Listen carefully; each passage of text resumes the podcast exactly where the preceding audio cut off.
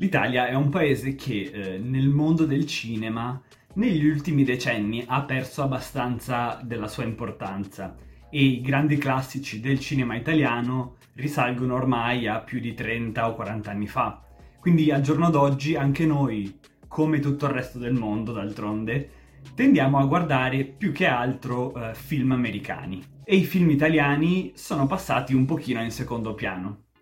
E tradizionalmente noi italiani, per quanto riguarda i film stranieri, non amiamo molto utilizzare i sottotitoli. Quindi qui non si usano quasi mai. Difficilmente andrete al cinema e troverete dei film proiettati in lingua originale con i sottotitoli in italiano.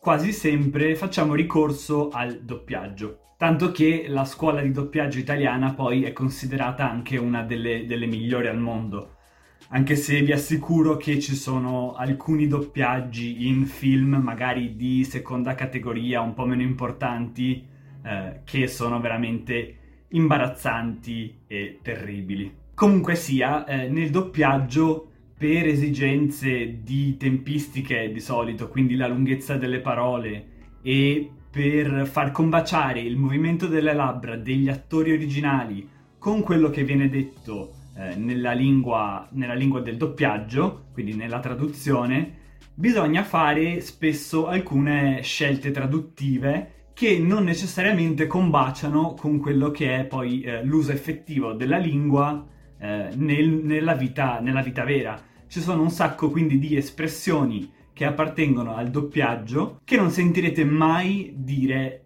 da un italiano. Ma c'è anche un ulteriore livello perché eh, in Italia guardiamo così tanti film doppiati che alla fine tantissime espressioni sono entrate nel nostro modo di parlare eh, comunemente l'italiano, colloquialmente, eh, dal doppiaggio. Quindi abbiamo adottato alcune espressioni eh, che sono state in realtà inventate dai doppiatori o dai traduttori che dirigono il doppiaggio e moltissimi italiani le usano tutti i giorni senza neanche rendersi conto che in realtà queste espressioni siano entrate eh, nell'italiano eh, molto di recente tramite i film doppiati. E nel video di oggi vorrei farvi qualche esempio concreto di queste espressioni, cominciando con le espressioni che non sentirete mai usare nella vita vera. Dunque, una prima espressione barra parola che non sentirete mai utilizzare dagli italiani eh, nella realtà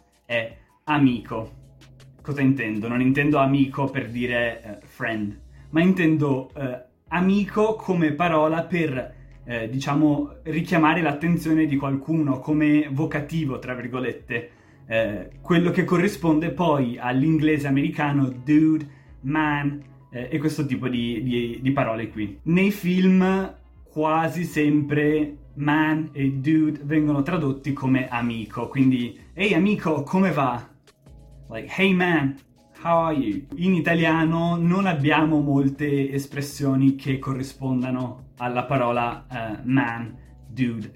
Tendiamo più a usare uh, o il nome della persona oppure a dire magari eh, scusi oppure scusa per richiamare la loro attenzione, ma almeno in italiano standard non abbiamo una parola che abbia questa stessa funzione. Una seconda parola che non sentirete mai usare dagli italiani, ma che sentirete spessissimo nel doppiaggio è sicuro, come traduzione di sure. Generalmente sicuro si usa nel doppiaggio perché? Perché eh, da un punto di vista del labiale assomiglia molto di più all'espressione inglese e quindi il movimento delle labbra eh, corrisponde di più e rende la versione doppiata più realistica e più piacevole da vedere. Quindi cosa diciamo veramente in italiano per dire sicuro, per dire show?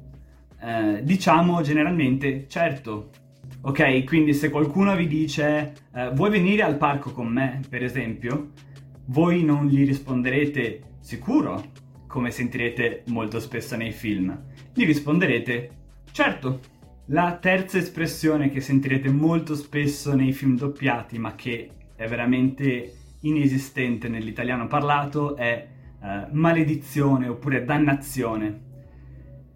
Questa è proprio una cosa che eh, deriva dall'inglese damn oppure goddamn, scusate eh, il linguaggio, è chiaramente un, un calco, un'imitazione dell'espressione originale. In italiano ci sono tutta un'altra serie di esclamazioni, la gran parte molto volgari, quindi eviterò di dirle, di, di riportarvele, ma per esempio una che penso di poter dire senza problemi anche su, nei miei video um, è porca miseria.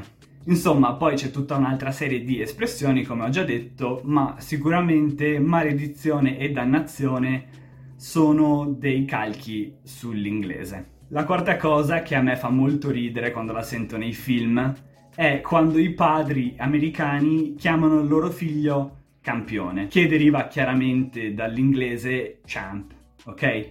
Eh, nessun padre in Italia chiamerà mai suo figlio campione è proprio un, un, classico, credo, americano. Non so se negli altri paesi anglofoni si usi la stessa espressione, ma eh, ai miei occhi l'italiano sembra proprio un'espressione estremamente americana. Qui molto semplicemente um, un padre si rivolgerebbe a suo figlio o per nome oppure con espressioni più generiche che si possono usare con anche altre persone a cui vogliamo bene, come per esempio caro.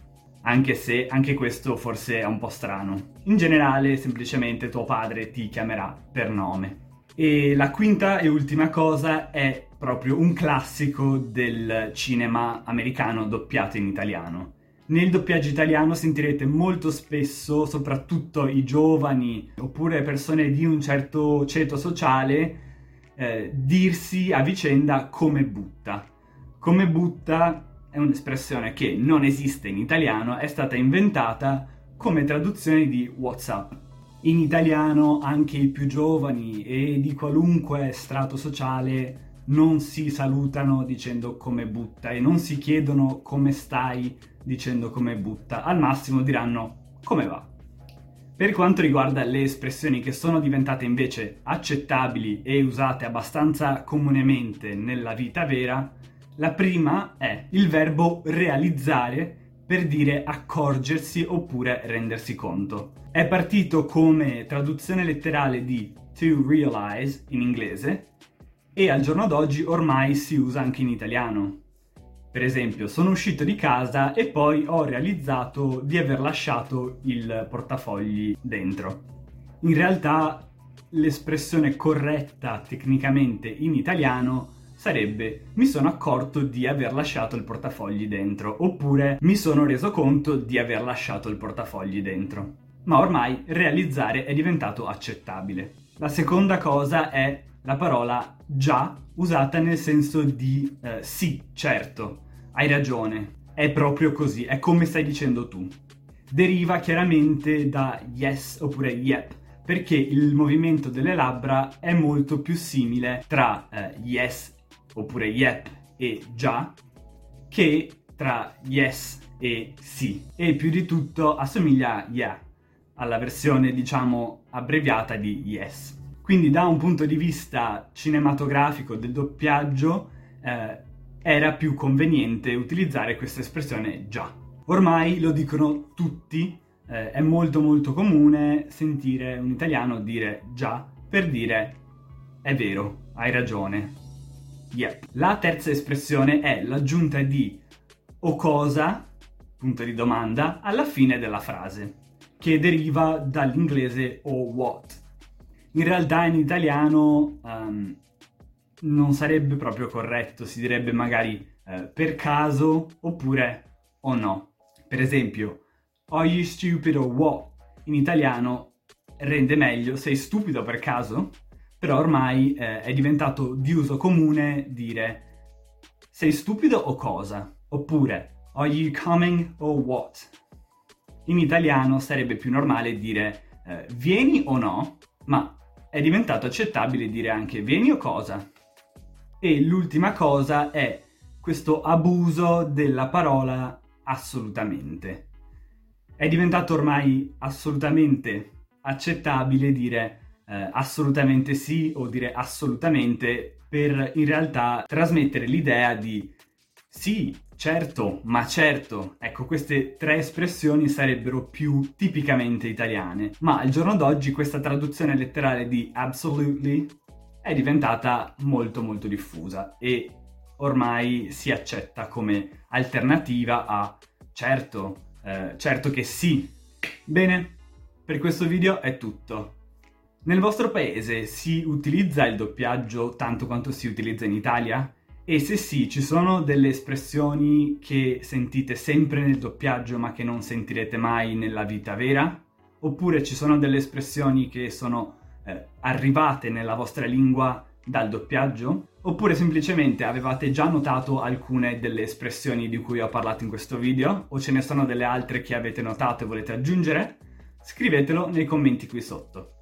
Spero che questo video vi sia piaciuto e vi sia stato utile. Se sì, mettete mi piace e iscrivetevi al canale. Ciao a tutti!